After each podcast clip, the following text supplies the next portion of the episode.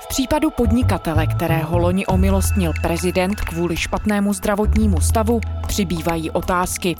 Jak zjistili rozhlasoví reportéři, pochyby o vážnosti svého stavu posílil sám Pavel Podroužek, který o své kondici nedávno mluvil u soudu. Na světlo se navíc dostávají detaily o tom, z čeho vyšetřovatelé vlastně Podroužka původně vinili. Udělení prezidentské milosti přeskoumává už i policie. Co nového o okolnostech případu víme?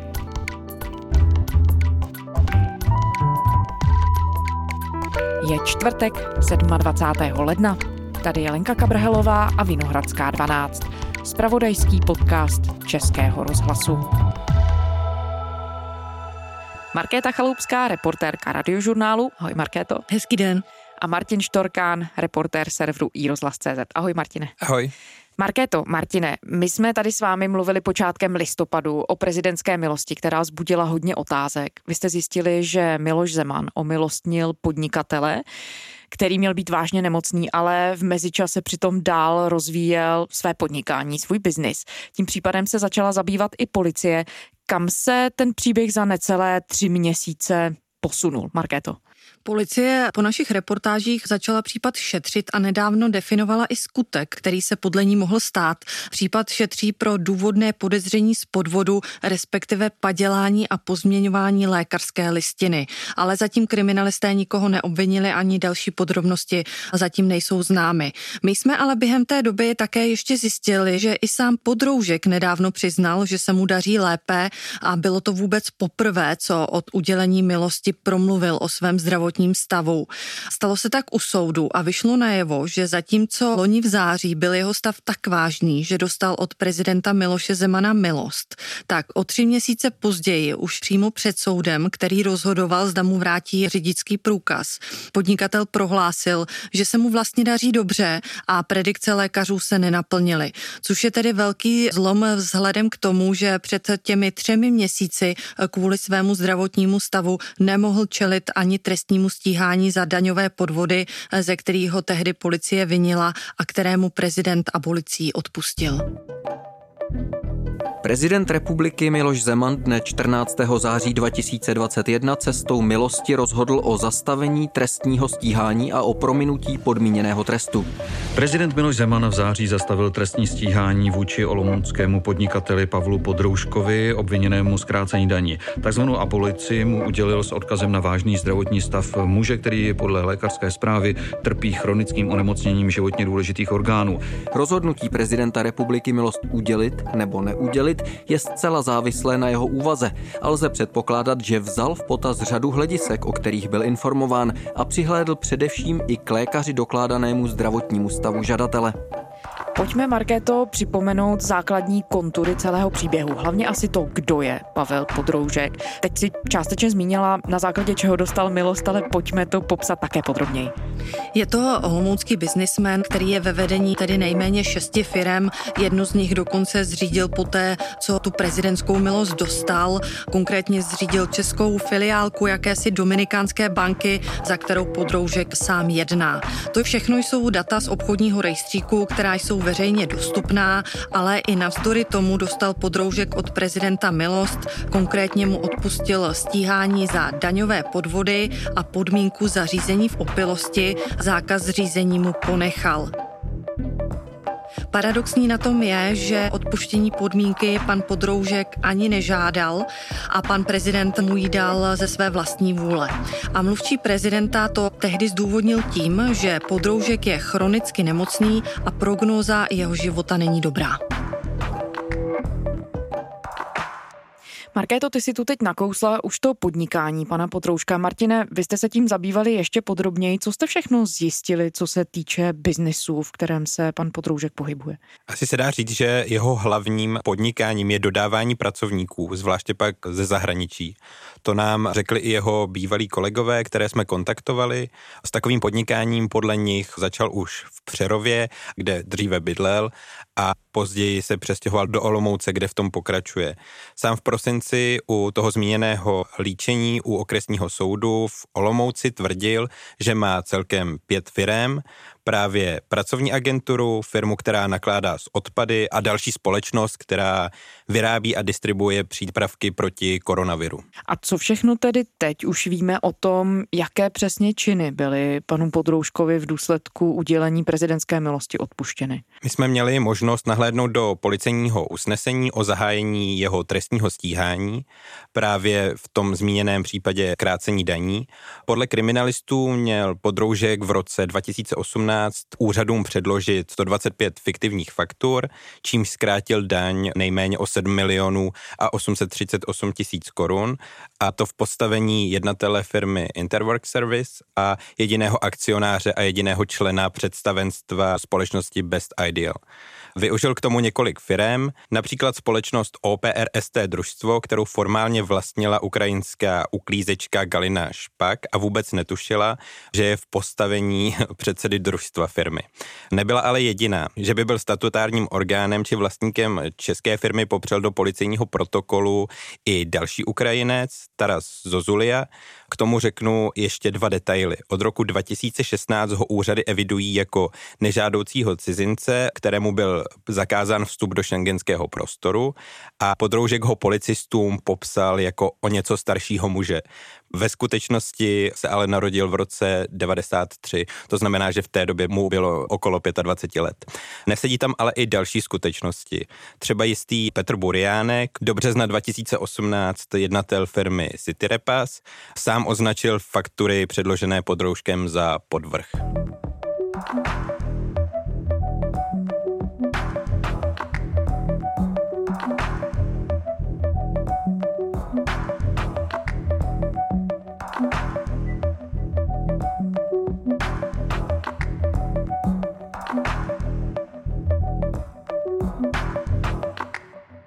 Vy jste se s panem Podrouškem snažili skontaktovat a na podzim se vám to i povedlo. Tehdy s vámi příliš ale nechtěl mluvit, nechtěl vysvětlovat tu situaci. Nedávno tedy, jak jste říkali o těch svých okolnostech, zdravotní hlavně veřejně promluvil. Za jaké situace se to Markéto stalo a co z těch jeho slov tedy všechno vyplynulo? Soudní líčení, kde pan Podroužek promluvil, se konalo loni v prosinci u okresního soudu v Olomouci. Při své obhajobě omilostněný podnikatel zdůvodňoval, proč chce tedy zpět svůj řidičský průkaz, o který kvůli jízdě v opilosti přišel a on přímo před tím soudem prohlásil během soudního líčení, že se mu daří dobře a predikce lékařů se nenaplnily, což schrnula v rozsudku soudkyně Kristýna Hradilová. Bylo to fatální selhání z jeho strany, ale v tom termínu se dozvěděl, kolik času mu zbývá.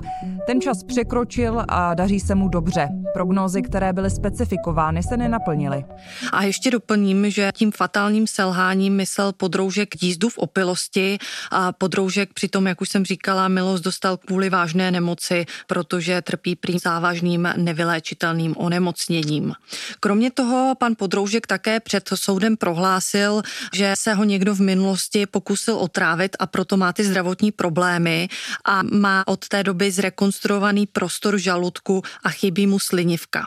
Jenže my jsme zkoušeli zjistit u policie, která má údajně tu jeho otravu vyšetřovat, jak je to vyšetřování té otravy daleko a zjistili jsme, že ve skutečnosti policie nic takového nevyšetřuje. Minimálně pražská policie, kde pan Podroužek částečně podniká, o ničem takovém neví a neví o tom nic ani olomoucká policie, kde pan Podroužek bydlí. A to samé se týká vlastně jeho onemocnění slinivky. On pan Podroužek už několikrát říkal, že čeká na transplantaci slinivky, což řekl nedávno zase před jiným soudem, ale my jsme zjistili, z databází, že žádným čekatelem na slinivku není a nikde v žádných databázích jeho jméno nefiguruje. Takže to znamená, že ty otazníky kolem zdravotního stavu Pavla Podroužka se tedy nějak nerozpustili, nevyjasnili. Takhle, my jsme nikdy netvrdili, a to bych ráda zdůraznila, že pan Podroužek není nemocný. My chceme jen vysvětlení, z jakého důvodu nemůže čelit trestnímu stíhání kvůli krácení daní a přitom může podnikat, jezdit do Karibiku a tak dále. Jenže ve skutečnosti, než aby reálně došlo k vyjasnění, přibývají další a další pochybnosti, třeba to nedávné soudní jednání, kde vlastně tvrdil, že se mu daří dobře. Ale jasno by mohlo být brzy, protože jestli policie zahájila úkony trestního řízení kvůli podezření na padělání lékařských zpráv, tak už reálně musí mít nějaké důvodné podezření, že k tomu mohlo dojít.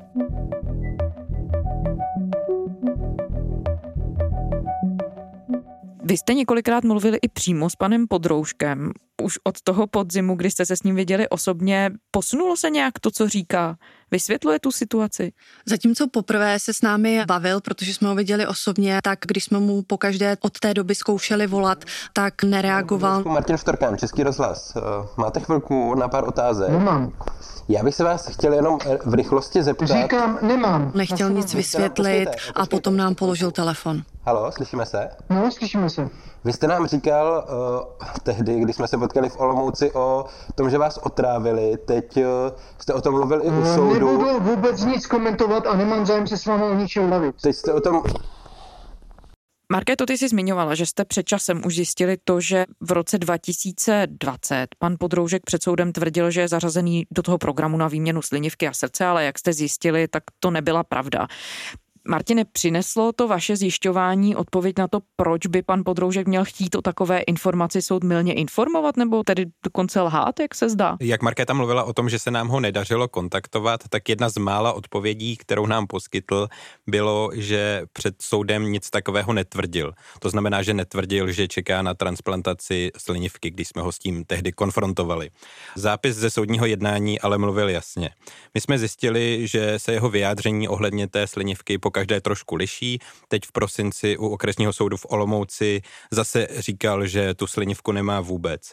Možná čekal, že tím soud nějakým způsobem obměkčí na soudkyni Kristýnu Hradilovou, to ale nefungovalo. Navíc dodala, že podroužek podle ní nezaujal kritický přístup ke svým trestným činům, vždy se vymlouval na okolnosti, které ho k tomu měly dovést. No, v souvislosti s tím případem udělení prezidentské milosti podnikateli Podroužkovi se zdůrazňuje to, a my jsme tu o tom mluvili v listopadu, že šlo o abolici což je institut, který se užívá velmi zřídka. Martine, připomeň, jak důležitý moment to v celém tom příběhu je. Podle odborníků, které jsme právě na podzim oslovili, se abolice uděluje jen výjimečně. To nám řekla například bývalá ústavní soudkyně a ex-předsedkyně nejvyššího soudu Eliška Wagnerová. Zemany v tomto případě udělil teprve po třetí během svého působení v úřadu. V předchozích dvou byly ale důvody naprosto jasné. Například na žádost státní zástupkyně zastavil v roce 2016 stíhání muže, který kvůli poškození mozku po cévní mozkové příhodě nebyl schopen chápat smysl trestního řízení. V roce 2018 pak Zeman zastavil stíhání pro neplacení výživného u muže, který přišel o obě nohy. Zároveň mu odpustil roční vězení.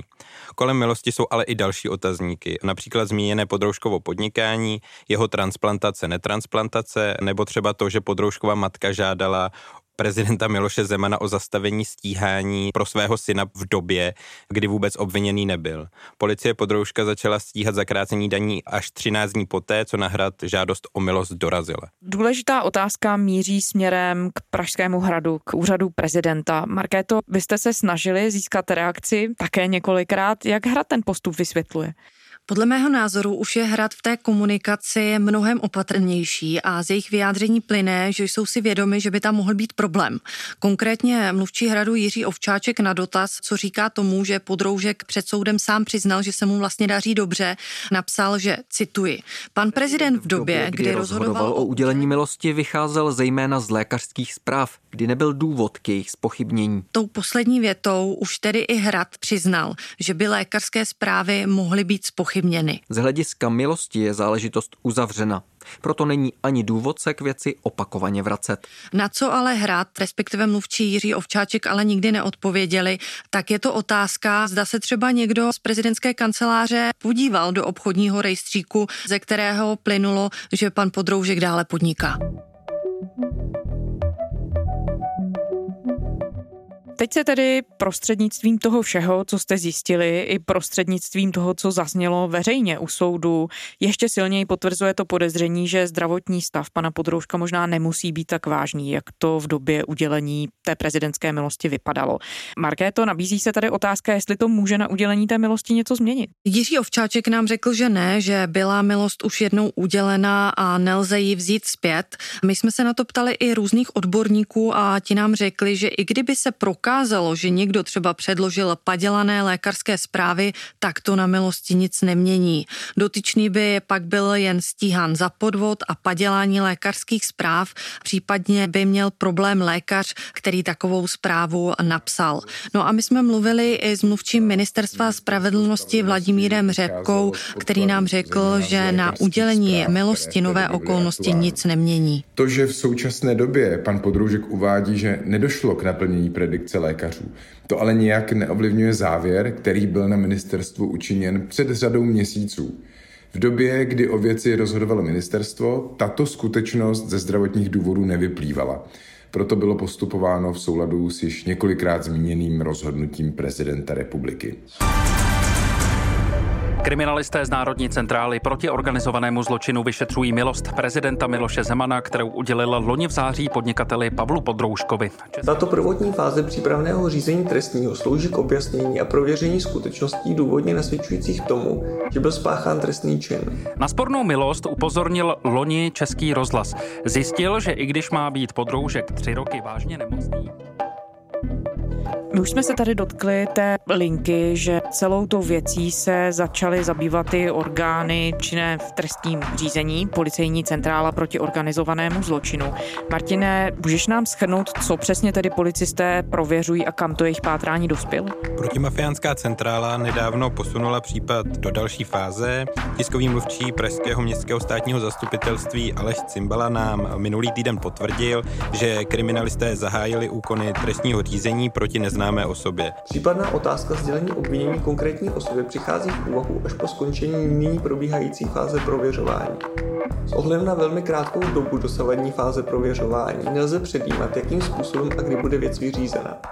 Server Seznam zprávy pak jako první upozornil, že detektivové prověřují podezření z podvodu, respektive z padělání a pozměňování lékařské listiny. A dozvěděli jsme se prostřednictvím těch všech nových informací, které jsme tu teď schrnuli, něco víc také o tom, v jakém prostředí se vlastně pan Podroužek pohyboval, něco, co by napovědělo možná nějaké detaily o pozadí udělení té milosti. Ještě před svým zvolením do funkce prezident Miloš Zeman prohlašoval, že milost považuje za jakýsi feudální přežitek. Právo vyhrazené spíše monarchovi než prezidentovi demokratické země. A proto by zvažoval jen žádosti nevyléčitelně nemocných, kteří jsou na tom skutečně špatně. Já bych uděloval jenom to, čemu říkám humanitární gesto. To znamená, že když někdo umírá ve vězeňské nemocnici, zbývá mu pár týdnů života. A. Jenže ve skutečnosti po zvolení udělil milost doživotně odsouzenému vrahovi Jiřímu Kájinkovi a další spornou milostí je právě Pavel Podroužek. Kromě toho se v kuloárech také spekuluje o tom, jestli prezident Zeman ke konci svého volebního období udělí plošnou amnestii. On sám to popírá, ale stejně tak na začátku svého funkčního období odmítal udělovat milosti a pak ji dostal právě Jiří říká jinak.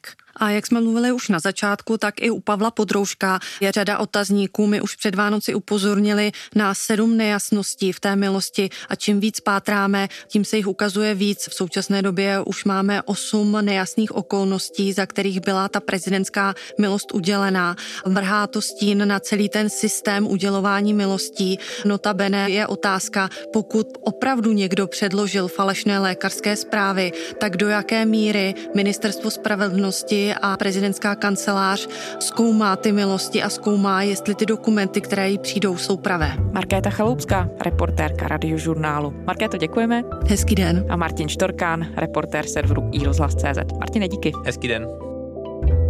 A to je ze čtvrteční Vinohradské 12 vše.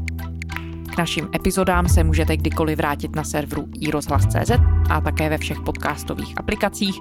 Děkujeme, že posloucháte a díky za vaše tipy a komentáře. Posílat nám je můžete na adresu vinohradská12 zavináč rozhlas.cz To byla Lenka Kabrhelová.